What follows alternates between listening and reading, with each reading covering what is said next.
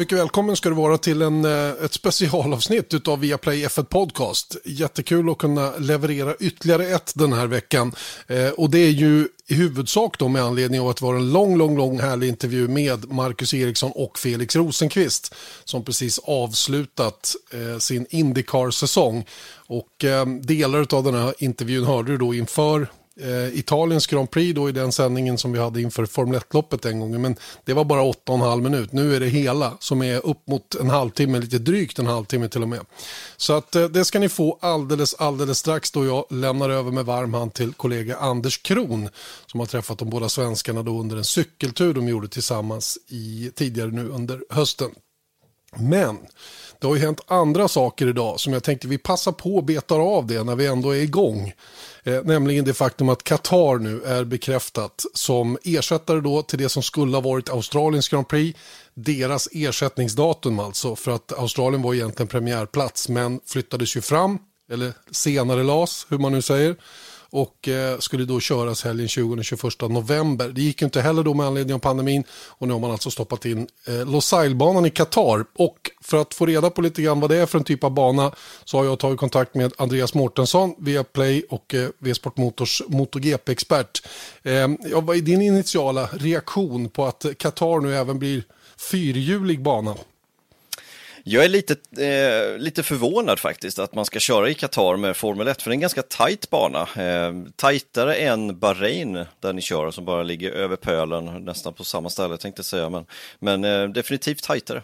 Okej, okay. eh, vi vet att det är en lång, lång raksträcka eh, som naturligtvis då oftast behövs när det gäller formelbilar för att eh, komma upp bakom en annan bil och sen kunna i bromsningen då ta sig förbi. Eh, antar att det är samma fenomen i MotoGP även om ni har fler möjligheter på två hjul kanske att, att ligga på och attackera även i andra partier. Men, men ser du det som enda stället där inne i kurvet?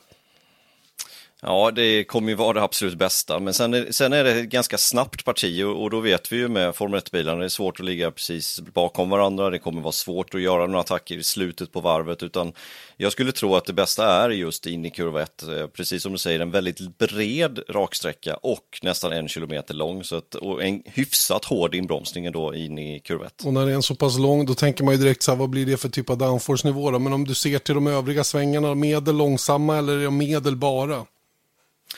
Ja, det, det finns två stycken hårnålar, både kurva sex och kurva tio, som är väldigt bra omkörningstillfällen för MotoGP-cyklar, men som jag tror kommer bli lite knivigt att ta sig förbi med en Formel ett-bil faktiskt, i och med att den är, den är bred bana men det finns inte så många spår in, eh, och man kommer med ganska hög fart genom en annan sväng precis när man går in i de här bra omkörningstillfällena. Så att, jag tror återigen det, det kommer vara... Eh, kurva ett som är det absolut bästa, deras braken givetvis. Vad kan vi säga om Qatar, området runt omkring? Är det ett bra ställe att tävla på? Du har ju varit där flera gånger, jag har aldrig varit där så att jag vet inte alls hur det ser ut. Det var ganska roligt, för första gången man var där så var det mitt ute i öknen egentligen, den här banan som de bara ställde upp där precis vid skjutanläggningen, har de precis i, i området där också, men det var öken och så var det banan och så var det skjutanläggningen. Men år efter år så byter de, he- alltså man, man hittar inte där längre, för varje år man kommer dit så ser det annorlunda ut. Staden går närmre och närmre banan. Eh, och det byggs ju ut i rasande tempo där. Så att nu är det nästan stad hela vägen till anläggningen faktiskt. Mm. Medan då det var, var öken för bara tio år sedan. Det påminner väldigt mycket om utveckling som har varit runt Sakir också i Bahrain. Det är exakt samma fenomen. När jag var där tjugohundrasex då var det verkligen då var det en enfilig väg ut. Eh, och ingenting, bara öken och sand och sen låg banan mitt ute där ingenstans. Nu är det liksom fyrfilig motorväg hela vägen och universitetet ligger där ute. Det, det finns massor av, av saker där. Eh, det här är ju ett land som är omdiskuterat eh, för mänskliga rättigheter inte minst. Vi vet ju att fotbolls-V M kommer att spelas där på lite eh, gråaktiga grunder eller vad vi ska kalla det då. Eh, det är ju ett bekymmer för det här landet som, som ofta blir beskyllt för att använda sig av sportwashing för att liksom vad ska vi säga, att inte uppfattas som ett land som inte bryr sig om mänskliga rättigheter. Hur, hur har snacket gått runt omkring MotoGP i det avseendet? För då, ni har ju kört där länge, eller ni, men MotoGP-cirkusen. Det har varit ganska lite snack om det faktiskt. Det är på senare tid när det har jämförts med Formel ett som det här diskussionen har kommit upp. Men vi körde ju där första gången tjugohundrafyra, så det är ganska bra länge sedan nu, nästan tjugo år alltså. Och Visst, det, var, det, det har varit snack, men inte lika mycket som det har varit nu på senare tid, just i och med att fotbolls-V M ska gå där om något år bara. Mm. All right. Vi fick ju också reda på i dagens pressrelease så att eh, de tar ett uppehåll från Formel ett under tjugo tjugotvå, då man alltså arrangerar fotbolls-V M, men sen är man tillbaka på kalendern från tjugotre och ett tioårskontrakt. Men då sägs det att man ska bygga en ny bana, eventuellt. Eh, då får vi se då om det kommer att påverka även MotoGP, att ni följer med dit, eller om det är en stadsbana som man anlägger och bara kör tillfälligt, eller vad det nu blir. Ja, precis. Jag såg det där också, att de ska bygga någon typ av ny bana. Vi får väl se om vi blir kvar i, i Lusail. Jag tycker om ändå att komma dit. Det är en ganska skön start på säsongen, i och med att MotoGP har alltid sin premiär just i, i Lusail. För något år sedan så var det ju stora problem med vattenmängderna där. Kan man ju inte tro att det ska regna, men när det väl regnade, då regnade det mycket, och dräneringen är inte vad den borde ha varit. Så det stod ju ja, en halv meter vatten i sandfållorna nästan, så att det var tvungen att... Med MotoGP-förare så vill man inte ha en medvetslös förare i sandfållan, så att eh, de fick ställa in det där kvalet, men sen kunde de köra racet i alla fall. Mm. All right, vi får se hur det kommer att bli. Eh, Qatar i alla fall med på kalendern eh, i år redan då, som ersättare då under helgen tjugonde till tjugoförsta november, där alltså Australiens ersättningsdatum låg. Eh, och vi har fått det bekräftat. Tack så mycket Andreas för din insikt, så får vi se hur de fyrhjuliga fordonen klarar sig då eh, i förhållande till hur de tvåhjuliga brukar klara det. Det blir spännande att följa.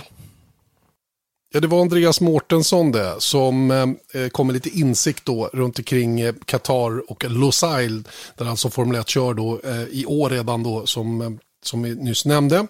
Eh, nu ska vi byta ämne då helt och hållet och glida över då till den här långa härliga intervjun med Marcus Ericsson, Felix Rosenqvist, eh, våra båda IndyCar-förare då, som vår norske kollega Anders Kron träffat och fick en eh, pratstund med.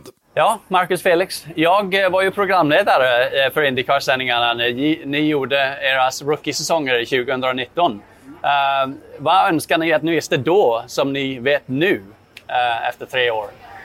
Ja, vad önskar man? Ja, men det har ju varit en, en läroperiod, absolut. Uh, för, för min del kom, som kom liksom från fem år i Formel ett till, till IndyCar, uh, till amerikansk racing. Uh, det var en stor omställning, helt klart. Jag tror att jag underskattade inte den eh, utmaningen, men jag trodde kanske att jag skulle komma in i det lite snabbare än vad, vad i alla fall det tog för mig att komma in i det.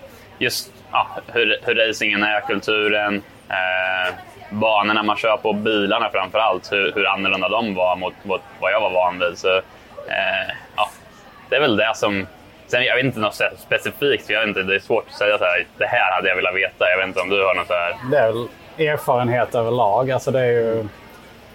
jag, jag tycker inte heller jag underskattade utmaningen jag kom. Och i början så gick det dessutom oväntat bra. Uh, mitt första år. Men sen blev det här att man liksom... Ju längre säsongen gick, desto mer de här IndyCar-grejerna. Det blev liksom... sånt som man inte kan förbereda sig på. Ovalerna, det har väl varit en stor grej. Liksom det, det känner jag har tagit två år innan man liksom kommit in i ordentligt.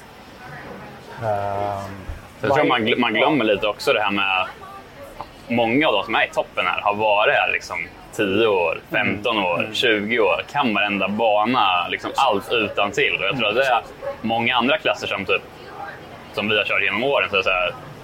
Det är, man går inte upp mot folk som har varit så länge i, i, i klasserna på något sätt. Så. Finns det nog respekt, tror du, från de som kommer från Europa till U S A? Är det lite, förstår de hur svårt det är här i IndyCar? Eller är det, nu ja. tror jag de gör det. Alltså innan ja. hade det nog varit lite den att man har ja, i U S A, de, är, de kan inte köra ungefär.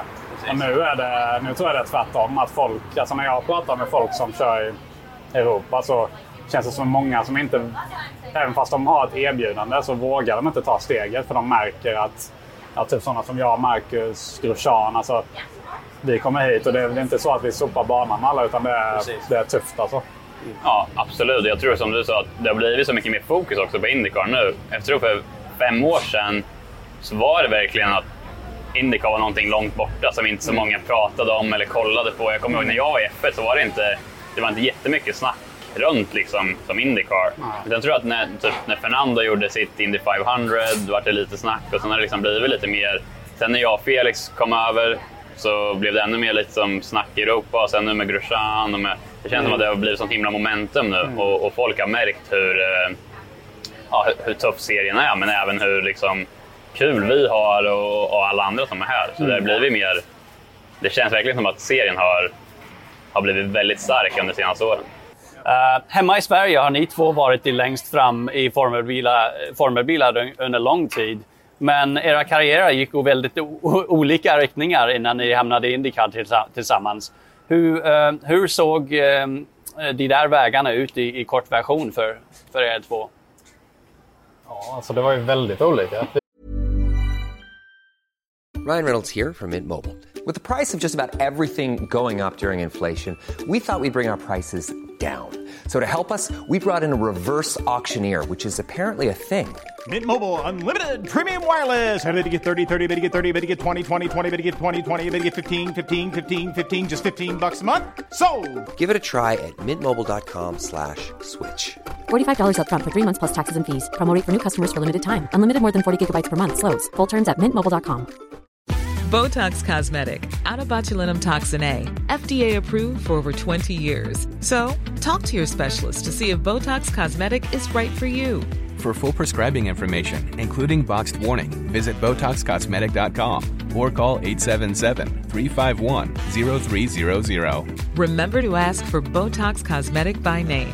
To see for yourself and learn more, visit botox cosmetic dot com. That's botox cosmetic dot com.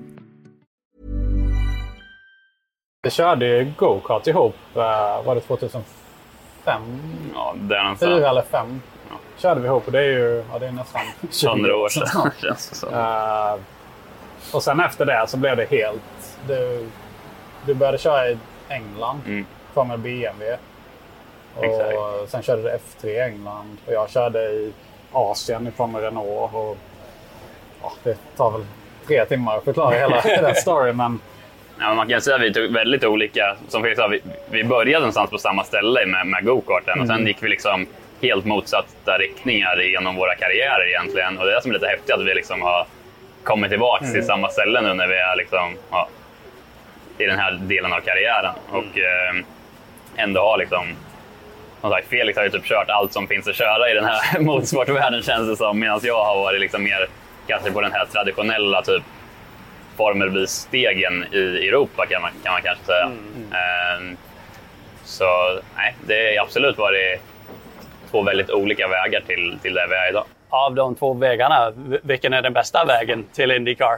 Ja, det är väl det som är kul med IndyCar. Det, är, alltså, det känns som att alla som är bra på alla olika typer av racing i... Alltså ta till Scott McLaughlin, han kom från... V åtta Supercars. Uh, jag kom från Formula E, du kom från F ett.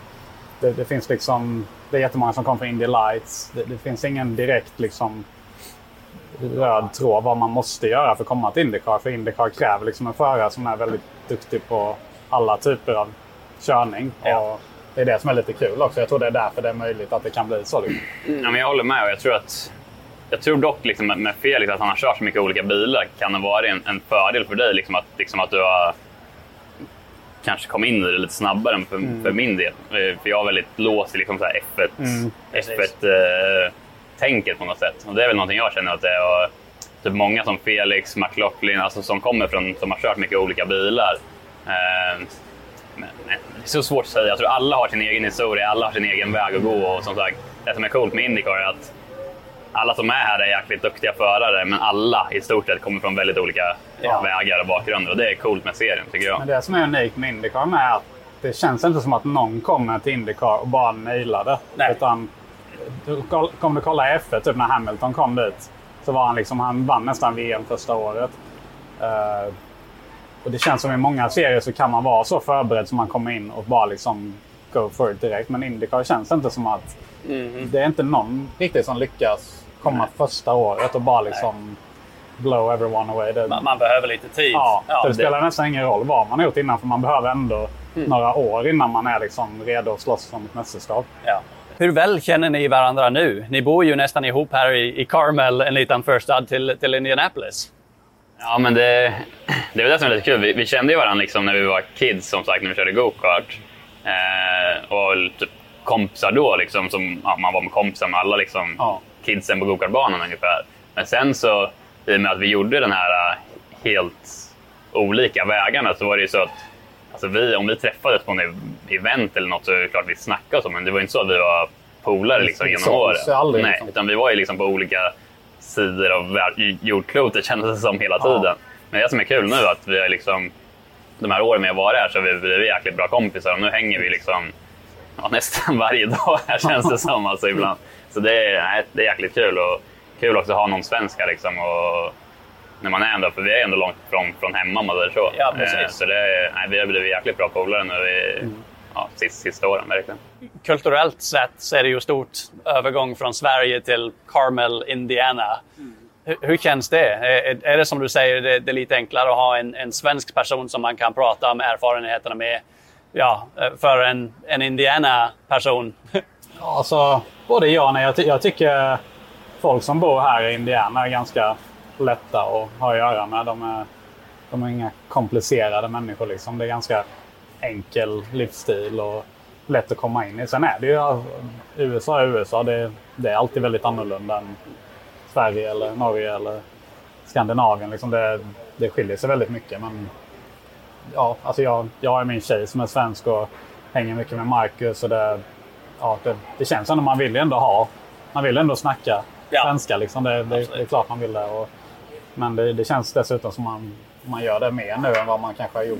Tid. Alltså, om du, när du körde F ett och pratade du aldrig svenska. Nej, men exakt, exakt. Så har vi ju Linus som bor här, som kör Indy Lights också. Han oh. bor ju i samma byggnad som, som jag bor, så han yeah, okay. hänger vi också med. Liksom. Så det är, det är ändå ett litet svensk gäng som är oh. här uppe i Carmel. Det växer hela tiden. Ja, vi gör den här intervjun under en cykeltur, och jag har noterat att ni cyklar mycket ihop. Har cyklingen på något vis fört er tillsammans eller? Ja, lite kan man säga. Ja, jag tror det. Alltså, grejen var att typ i fjol när det blev corona då, så var det ju att allt blev ju liksom uppskjutet, och vi skulle vara här men man hade inte så mycket att göra och så. Och då, jag har ju cyklat lite genom åren men inte så jättemycket, men då Eh, började jag cykla jäkligt mycket eh, och så fick jag väl jag med Felix här på, på något, liksom, häng med och fick ja, var, med han på någon ja, du skulle göra någon, Marcus skulle göra någon film, nej båda vi skulle göra någon grej på I M S ja, just det. Och då sa Marcus att han skulle cykla dit. Cykla till I M S? Ja, och då, tänkte jag, då tänkte jag bara idiot och då, och då sa han bara, men du kan ju hänga med om du vill. Och jag tänkte bara, nej det... Det tror jag inte. Och sen typ klockan elva på kvällen så bara skrev jag, så började du vaken. Jag bara, fan jag hänger med. Och så gick vi upp typ fem på månaden. Och jag bara, fan jag gett, gett mig in på liksom. Men det var typ, jag, jag hade cyklat lite innan så här en mil i taget ungefär på morgonen här.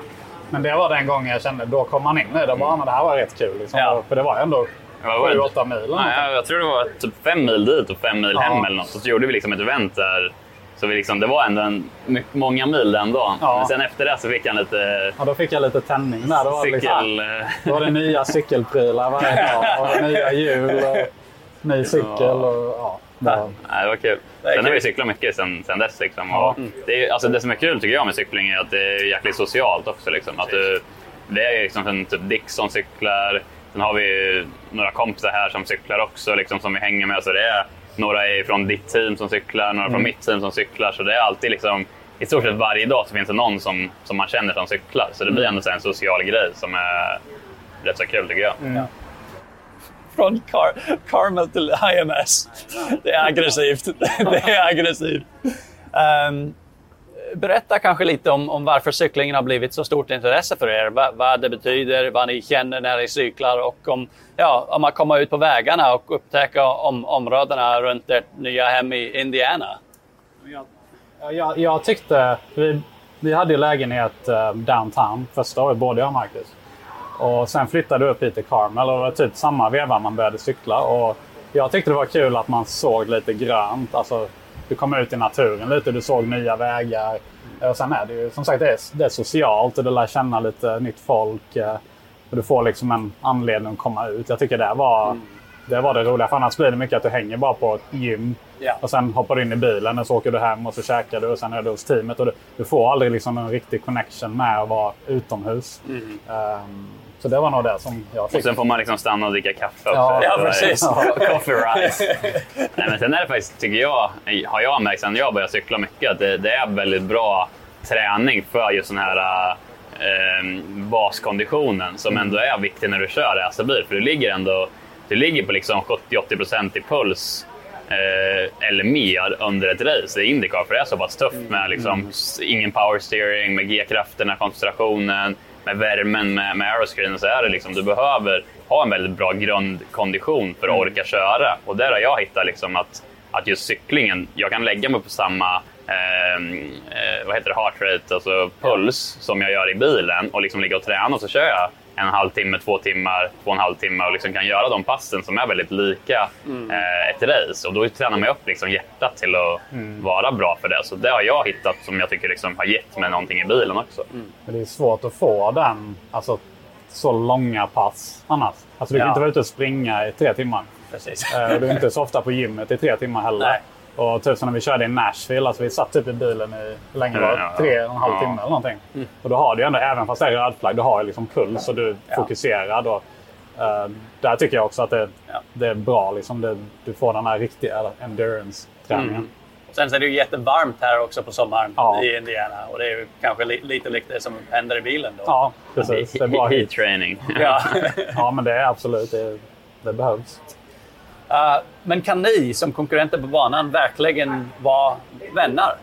Ja, men jag tycker det är det som är coolt med IndyCar, tycker jag. Det, det är verkligen en bra stämning mellan förarna. Alltså det är så här, man, man, man är polare på något sätt utanför. Sen är det klart att vi vill slå varandra på banan, men, men det är inte så här att liksom alla vill slå alla på banan. Men jag tycker ändå att man kan liksom vara polare utanför. Och det tycker jag är mm. kul med IndyCar, som sagt. Vi, vi är jättebra kompisar. Bra kompis med Dixon, men liksom, man är ändå ett bra gäng utanför banan. Och, och det tycker jag i alla fall jag var stor skillnad mot F ett. I F ett är det mer så här att du kan typ inte vara kompis med dina konkurrenter på något sätt. Eller, ja, jag vet inte, det är så himla eh, ja, annorlunda där. Här, här i IndyCar tycker jag det är mycket mer ja, vänskaplig stämning ja. utanför banan. Sen får man ändå ta på sig liksom att på ban- banan är banan, och vi kommer alltid vara aggressiva. Vi körde ihop liksom i Saint Pete förra året. Mm. Det var ju klart man var förbannad liksom, men ja. det är inte det att vi inte kan hänga för det. Utan det är så här, ja men vårt jobb är att vara tuffa på banan, och om det krävs att vi kör ihop lite, då får man göra det. Det är inte det, det är ju ingen skillnad att vi är ute och cyklar. Man kommer inte släppa förbi någon för det. Nej. Uh, jag gillar när man, det är inte heller alla man kan ha den relationen, men vissa tar saker väldigt personligt. Uh, men jag tycker vi, vi har haft väldigt många duster på banan. Har vi varit liksom. Mm. Ja men exakt, men vi är ändå så här alltid, exakt som Felix säger, vi, vi, det händer grejer på banan, men vi kan alltid liksom separera det ja. från vad vi gör utanför liksom. Så. Jag har vuxit upp. Exakt, det är det. Vi börjar bli gamla nu, helsike. Men, men vad, är, vad är egentligen skillnaden på IndyCar, om, om, man, om man kan beskriva det här, skillnaden mellan IndyCar, Formel ett, Formel E, G T-racing, ja, alla andra grejer av, av racing som ni har gjort? Jag tycker det, det stora med IndyCar som jag gillar är dels eh, just den här mixen av banor man kör på. Vi kör på ovaler, det är ja, superspeedways, short ovals, du kör stadsbanor, eh, road courses. Så du har verkligen en väldigt stor mix av banor man kör på, mm. eh, där du som förare måste klara av att hantera olika körstilar. Du har bilar som är väldigt svårkörda, som har lite downforce och som är liksom svåra att hantera. Plus att det är ett startfält som är otroligt hög konkurrens, eh, liksom väldigt hög nivå. Så det blir verkligen, du måste pusha dig själv så hårt hela tiden för att vara mm. konkurrenskraftig. Mm. Så, så jag tycker det är liksom de bästa grejerna med IndyCar, som gör att jag tycker det är ett fantastiskt roligt mästerskap liksom, att vara del av. Och just det här att du kan vinna ena helgen, men du kan vara tjugonde nästa helg för att du liksom inte får till känslan i bilen. Ja. Eller, det är så små marginaler ja. som gör stor skillnad. Och det, ja. jag, jag tycker det, det, ja, det du säger är unikt. Att just det här, det enda jag kan jämföra med är D T M. När det är liksom att någon tar pole, någon vinner racet. Men ändå så får inte, det blir typ inte att någon respekterar honom för det. Utan för de, alla vet att nästa dag så kanske han är sexton. Uh-huh. Uh, och det känns väldigt unikt med IndyCar. I, inte direkt som F ett. nej, nej, nej, precis. Och, och, all, allting jag har kört innan så var det så här att man man kan ha, man har lite dalar, man har toppar, men det, det går mer långsamt. Alltså om du, om du har en bra streak så kan du vinna liksom fyra race i rad. Men IndyCar händer nästan aldrig att någon, bara för någon har bra momentum så betyder ja. det inte att kommer vinna fyra race i rad, utan det kommer ja. bli liksom att sen kommer en oval eller sen kommer en stadsbana. Det, ja. det blir liksom hela tiden att du måste anpassa det väldigt mycket. Mm. Både körmässigt och sen sätts ofta i situationer där typ Firestone har ett annat däck den helgen. Och då funkar inte setupen och då måste du liksom, åh, nu, allting är kass. Du måste liksom fixa hela bilen på en timme träning. Mm. Uh, och det är ingenting, det händer inte så ofta typ i F ett mm. eller Nej. något annat jag har kört. Uh, så ja, det, man ser ju många, ta en sån som Dixon typ, när jag körde med honom så var jag rätt, det var den största chocken i början liksom, att jag trodde bara han åkte och liksom, ja, vann vända race ungefär, men, men han sattes ofta i en situation där han var tvungen liksom att, att bilen är helt kass, vi ligger tjugonde just nu, mm. men ändå lyckades alltså han arbeta jobba sig tillbaka ja. och komma bra i racet. Och jag tror det är liksom, kan du, kan du hitta det, det, det är så man blir framgångsrik i, i IndyCar. Och ja, i fjol var ni även teamkamrater i Ganassi. Hur var det? Ja, Swedish Embassy. vi, hade, vi delade ju förarrum liksom in i bussen där. Och, nej, men jag tycker det var skitkul. Alltså, jag, jag tycker det var jäkla kul, kul år. Sen eh, eh, hade det varit roligare om vi var lite högre upp kanske i, ja. i mästerskapet. Men det, nej, jag tycker det var skitkul. Och vi tycker vi jobbade bra ihop också. Ja. Liksom, och hade ja. liksom bra samarbete. Och, eh, det var väldigt bra dynamik mellan... Alltså du och jag och Scott. Dixon, ja. Jag tyckte vi hade tre bilar ganska optimalt. Ja. Tror jag har liksom det, det, det var inga hard feelings eller. Nej. Och sen liksom, men samtidigt så här, jag tycker inte, alltså visst vi jobbade mer nära ihop liksom, men vi är ju liksom, vi hänger lika mycket nu som ja, vi gjorde då. Alltså, typ, så det är inte, det är inte blivit jättestor skillnad Nej. i år. Alltså även om vi, om Felix bra team så är vi liksom ändå, vi hänger typ. Man hänger ja. inte med nu. Ja, nästan. Ja, är det enklare på något sätt ja, kanske? Att lite alla vänner nu, det är ja, inte, på, ja. inte på samma teamet. Lite ja. kanske. Ja. Men det har nog inte förändrats så mycket. Ja, och du sa Swedish Embassy. Du hade Ejälj och eh, mister Johansson ja, själv. Man. Och A G två på teamet. Hur, hur var det? Det var nästan mer svenskar än det var amerikaner ja, på teamet. Vi, sko- vi skojar lite om att de var tvungna att lära sig svenska nu. För att nu blir det svenska som blir liksom... Eh, huvudspråket här i Ganassi. De var, de var lite sura ibland när vi pratade bara svenska. svenska ja, de, exakt. Mm-hmm. De gillade inte det här. Det var mycket så här bara exakt. Onda blickar. Ja. det, det fick man sluta med. Det var English all time. Ja, och i, i tjugonitton så följde jag ju med väldigt nära eftersom att jag var programledare. Och, men jag kunde inte, inte hjälpa att märka till att ni båda har många fans hemma i Sverige. Men det verkar ju som att många av de som hejar på en av er inte hejar på den andra. Varför är det? Ja, det, det, vi har faktiskt snackat om det också. Det är lite konstigt hur vi har liksom... Det verkar som att det är liksom två, två läger, ja. vilket är konstigt. För som sagt, vi är bra polare och ja, vill varandra väl. Liksom. Och, och jag tycker det är, det är häftigt för ett litet land som Sverige att ha två förare i IndyCar på den här nivån som är så pass framgångsrika. Liksom. Så, men ja, jag vet inte. Jag tycker det är... Jag tycker det är skitkul att vi har så mycket fans hemma som följer oss och liksom, man märker i IndyCar hur stort det är hemma i Sverige. Och även amerikanerna säger där liksom att ja, Sverige är de som, om de kollar statistik på typ hur mycket folk som är inne på hemsidan eller vad det är, så liksom alltid Sverige är bland de mest liksom, längst upp på, mm. på, på alla listor. Då. Så det verkar som att det finns ett väldigt stort intresse i Sverige. Eh, och det är väl, alltså det är ju skitkul tycker jag. Men det är väl typ en anledning kan väl vara att vi har haft så olika karriärer så folk har följt typ, folk som har följt Marcus kanske alltid har följt F ett mm. och folk som har följt mig kanske har varit mer så här, jag vet inte, så här riktiga racingnördar som följer all typ av racing och sen, mm. jag vet inte, kan vara en anledning men jag, jag vet inte heller det...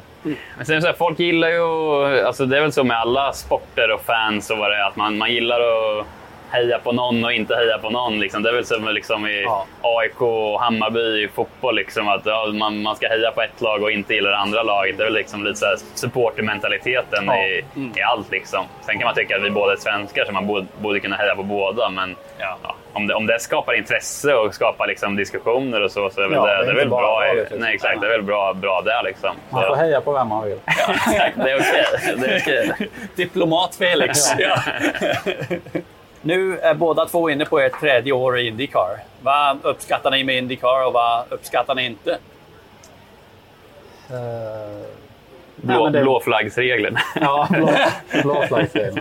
På ovaler och stadsbana eller, eller båda två? Båda, båda, eller vad säger jag, bara roadcourse skulle jag säga. Mm.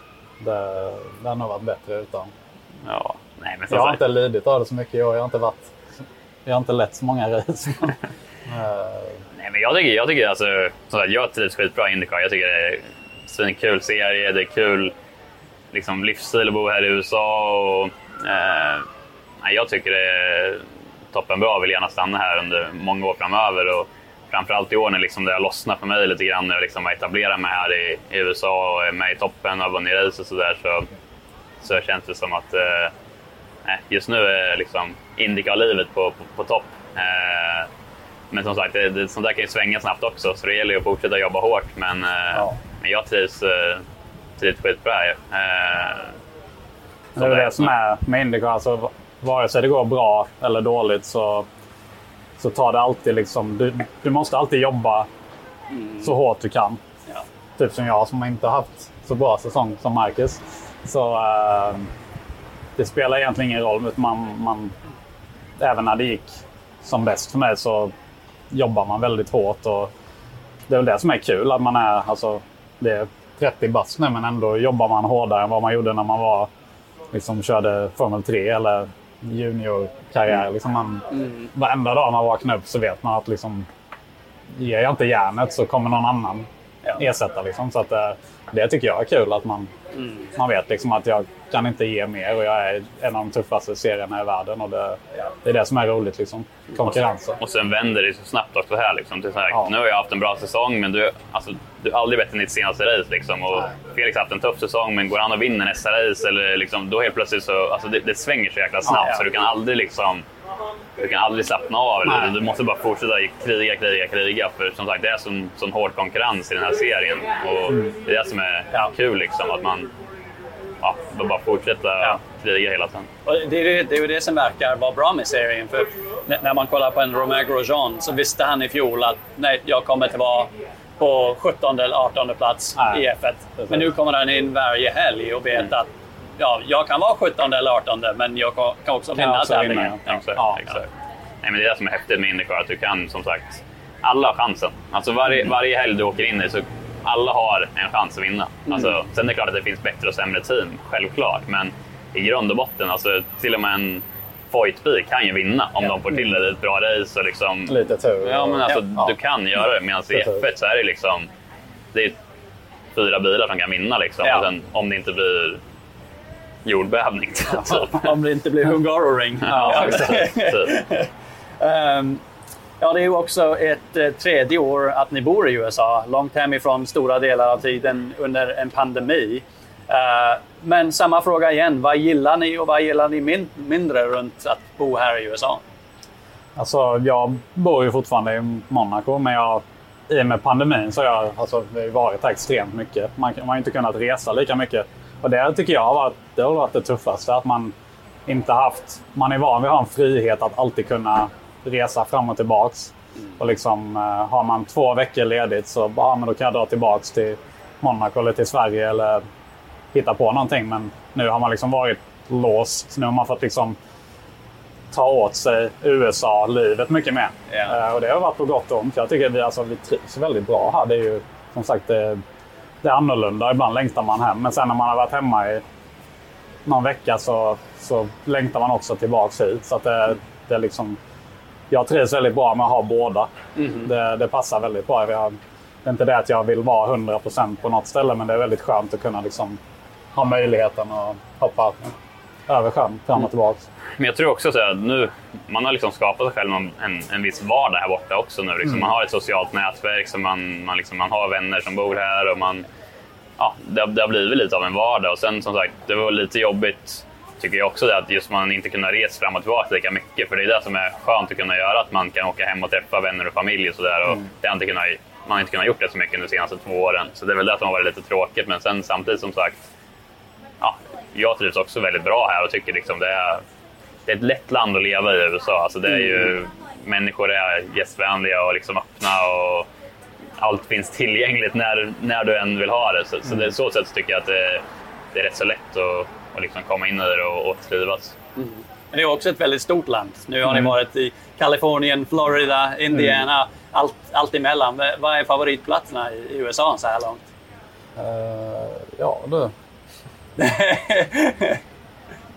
Alltså jag har inte varit så mycket. Du var i Colorado. Jag, t- jag tänkte säga det. Jag, jag, jag, jag skulle nog säga Colorado. Jag var där uppe i, för några veckor sedan med, med Alex, min tränare. Och mm. på typ cykla och hajka där uppe i bergen. Och det var, det var faktiskt riktigt, riktigt bra. Det, ja. det gillade jag. Jag gillade liksom även Denver var där. Och sen uppe i Colorado i bergen. Det var en häftig del av U S A. Och det, som, mm. som du säger, det som jag, jag tycker är kul med U S A är att det finns så himla många liksom... Allt finns i det här landet. Alltså det finns ju himla olika. När du åker i olika mm. stater så är det så himla olika känsla. Och mm. eh, det är väl så häftigt. Eh, var i New York för någon vecka sedan och det var också väldigt eh, liksom, grym stad att gå runt i. Så jag gillar, jag gillar den mixen att det finns så mycket olika saker ja. man kan göra i det här landet. Och det är det där som är kul tycker jag. Ja, ja nej men eh, jag har inte varit så mycket... Alltså jag har inte varit så mycket natur i U S A. Nej, okay. Jag har inte varit typ i Colorado och Utah och allt det. Men det är absolut någon... Det är sånt jag gillar liksom. Men det har aldrig blivit att man åkt dit. Uh, men jag, jag gillar typ norra Kalifornien. Det är jävligt trevligt. Mm. Uh, Napa Valley. Ja, yeah. den, Wine Country. Ja, det, yeah. det tycker jag är riktigt nice. Så vi ska åka dit lite mellan nu. Mellan Laguna och Precis. Portland och där. Men annars, som sagt, jag trivs bara i och med att man har byggt upp en liten bas här. Ja. Så längtar man ofta, när man är i U S A vill man ju ofta hit liksom. Mm-hmm. Det, man, har, som sagt, man har kompisar och ja. man känner till alla restauranger och sådär. Så man är, ja, det, ja. Gillar, gillar Indiana också liksom. Ja. Colorado, det är bästa för mig. Mm. Ja, låt oss komma in på era respektiva säsonger. Marcus, du har fått ditt, äh, lite vind i, äh, i sailen. Va, vad har hänt? Det ser fantastiskt ut. Ja, men det är kul att det liksom har lossnat och det känns som för min del så tog det lite tid att komma in i det. Som sagt, det var en så stor omställning för mig att komma från Formel ett och mitt första år var väl sådär egentligen. Men jag kände ändå att jag lärde mig mycket och hade ändå mycket så här potential som jag inte riktigt fick ut i resultat. Så jag, även om som sagt min första säsong var liksom lite besvikelse resultatmässigt så kände jag ändå att ah, men det, det finns någonting här att bygga vidare på. Sen när jag kom till Ganassi i fjol så, så var det liksom, det var ju grymt att komma till ett toppteam i Ganassi. Men samtidigt så kom jag till ett team där jag fick, fick ett nytt team i teamet. Alltså den här nummer åtta bilen fanns ju inte innan. Så det, det tror jag blev en liksom lite startup-period där med att få in alla, allt folk och liksom få det att klicka och eh, ja, få allt att funka. Men, men jag tycker ändå mitt fjolår var också ett stabilt år med många topp tio-placeringar och hade liksom en, en, ja, ett, ett bra år. Men samtidigt kände jag att liksom, ja, nu till tjugohundratjugoett så, så är jag redo att ta ett steg till då, tillsammans med, med nummer åtta-teamet. Eh, och det är väl där vi byggt vidare på. Allt det här hårda jobbet vi la ner under tjugohundratjugo har liksom börjat ge resultat nu under tjugohundratjugoett. Eh, liksom fått jobba med samma människor och, och byggt upp ett förtroende där. Jag är mycket för att liksom... Ja, bygga upp ett förtroende med dem jag jobbar med och, och få dem att och jobba för mig och, och liksom veta vad, vad jag behöver för att lyckas. Och det är väl det jag känner att jag har fått nu med, med den gruppen jag jobbar närmast med. De har ja, liksom lärt sig vad jag behöver för att, för att lyckas och för att vara snabb. Eh, så det har liksom börjat lossna. När jag fick den här första segern så betyder det otroligt mycket. Jag menar, det, det är klart det är så. Jag hade inte vunnit race på åtta år och så får jag den där första segern. Även om man alltid tror på sig själv och har självförtroende så är det ändå det är en resultatbransch vi håller på med. Och när du får den där första segern, det blir en vikt som släpper från axlarna. Och det är väl det som har varit för mig, att när jag fick den där första segern så var det ju proppen ur. Och sen dess har jag varit den som har tagit mest poäng i mästerskapet, sen Indy femhundra och liksom tagit ytterligare en seger, pallplatser. Så jag tror att det är en kombination av allt det hårda arbetet som jag lagt ner i kombination med att liksom jag fick den där första segern och liksom proppen gick ur lite. Och för dig Felix, det har varit lite svårare i år. Du fick ju mm. en, en, seg- en äh, seger i fjol, mm. men sen i år så har det varit, varit lite svårare. Ja, alltså jag har ju egentligen haft äh, omvänd ja, ja, trend från Marcus. Jag hade ju en väldigt bra första säsong. Uh, och blev sexa i mästerskapet. Och sen har det gått liksom... Jag hade ju vinst förra året, men det har gått liksom nästan åt andra hållet. Uh, och det har varit tufft. Uh, jag känner mig ändå... Alltså, jag bytte team i år och det, det har varit extremt positivt. Alltså jag trivs verkligen i teamet. Uh, trivs med dem jag jobbar med. Uh, väldigt kul team att vara i överlag. De passar mig väldigt bra, men det har varit lite... Man kan jämföra lite med typ Daniel Ricciardo i F ett. Det har varit lite samma grej, att man har inte riktigt hittat liksom sin mojo, liksom, man har inte fått till känslan i bilen riktigt, och det, har man inte det så, alltså det är så tajt nu, så har man inte den där liksom, om du inte har kvalvärvet och känner att du verkligen är ett med bilen, då, då är du liksom inte med i toppen, så är det bara. Um, och framförallt i början av säsongen då, så var det mycket det i kombination med mycket strul, med missade två race till exempel efter jag kraschade, och uh, mycket grejer i depån som har hänt sådär, som har tappat hjul och grejer. Så det, det har varit liksom inte, ingen bra pace, och sen i kombination med det mycket oflyt. Mm. Uh, sen tycker jag i slutet, uh, de sista tre racen har varit verkligen en rätt riktning. Mm. Uh, framförallt i kval har det varit liksom väldigt bra. Väldigt bra direction. Racepacen är fortfarande någonting ja. att jobba på. Det har varit sådär, men det, det, har, liksom, det har lossnat lite, och det, det, det känns skönt nu att komma till California, Portland, och, och det känns som att vi kan avsluta rätt bra säsong och sen liksom verkligen försöka förbereda oss för nästa år och liksom komma på, bryta den där liksom, ja, den där känslan jag haft med bilen, för det, ja, det, det, det har liksom inte lirat riktigt.